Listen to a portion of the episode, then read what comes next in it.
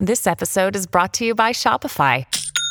Forget the frustration of picking commerce platforms when you switch your business to Shopify, the global commerce platform that supercharges your selling wherever you sell. With Shopify, you'll harness the same intuitive features, trusted apps, and powerful analytics used by the world's leading brands. Sign up today for your $1 per month trial period at shopify.com slash tech, all lowercase. That's shopify.com slash tech. When you need mealtime inspiration, it's worth shopping Kroger, where you'll find over 30,000 mouthwatering choices that excite your inner foodie. And no matter what tasty choice you make, you'll enjoy our everyday low prices, plus extra ways to save, like digital coupons worth over $600 each week. You can also save up to $1 off per gallon at the pump with fuel points. More savings and more inspiring flavors make shopping Kroger worth it every time. Kroger, fresh for everyone. Fuel restrictions apply. This is the Daily Tip presented by BetMGM. Now, here's Chelsa Messinger and Michael Jenkins. So let's bring her in now. She is Lucy Burdge, host of Back to the Futures each and every Sunday night right here on BetQL and a BetQL writer.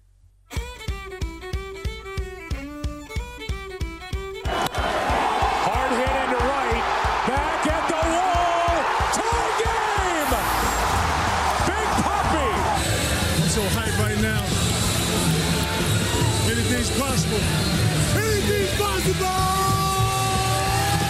Ready! Blue 20! Blue 20! Hot, hot! Griffin, let's go! Wait, wait, wait, Mr. Brady. Take your goddamn teddy bear with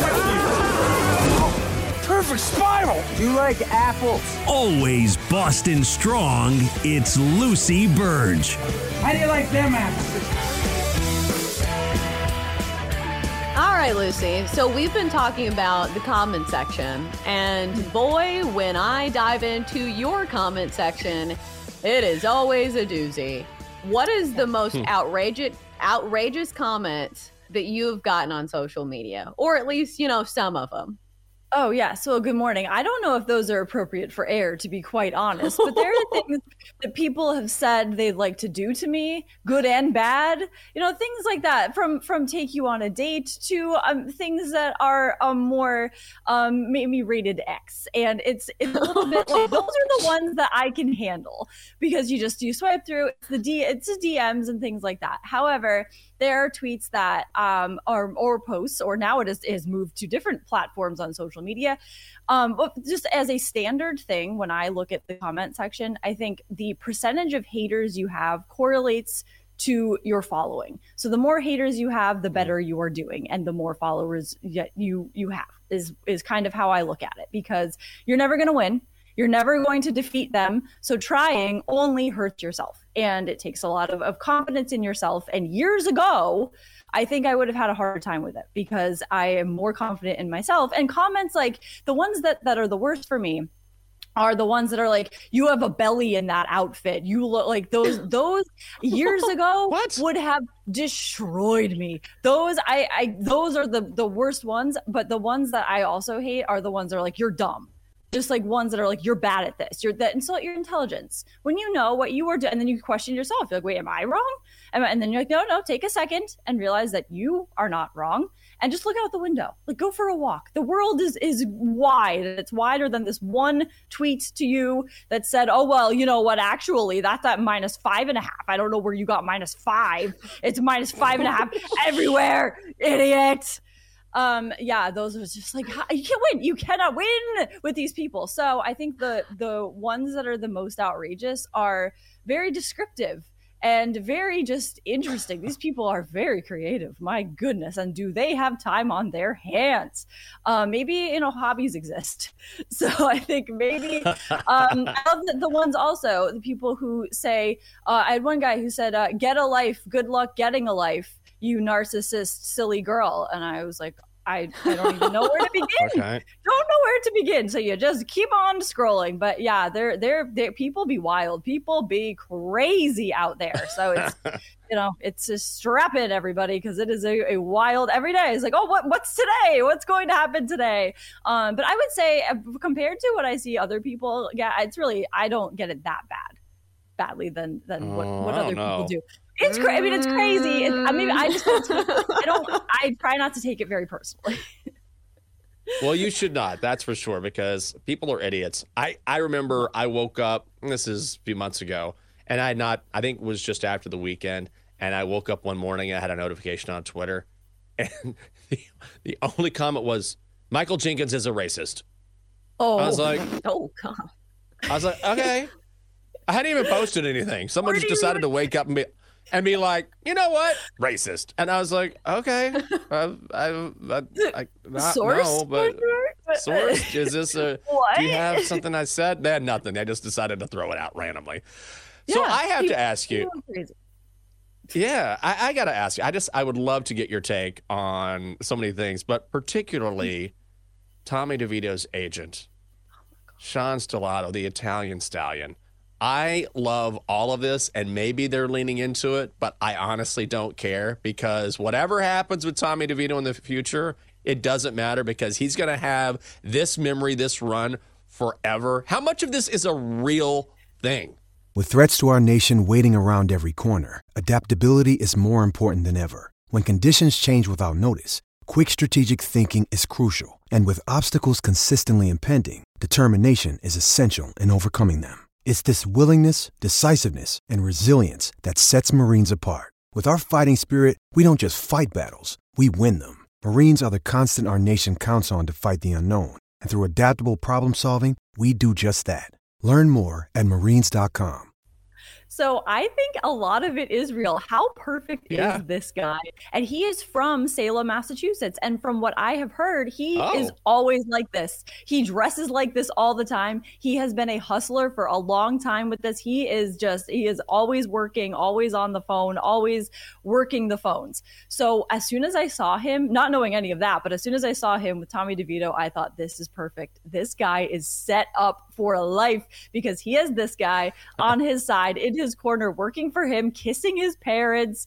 And I, I thought, you know what, this guy's got a guy for everything. And Tommy DeVito is set. The best part of it, though, is that Tommy DeVito can play and Tommy DeVito can win games. So that's, I think, the, the baseline of it is perfect for this story to develop on top of that. And the best part, too, was after the game when they asked Tommy DeVito, Did you see your dad and your brother with Sean? And he was like, No, what did they do? They were like, Oh, they were kissing each other.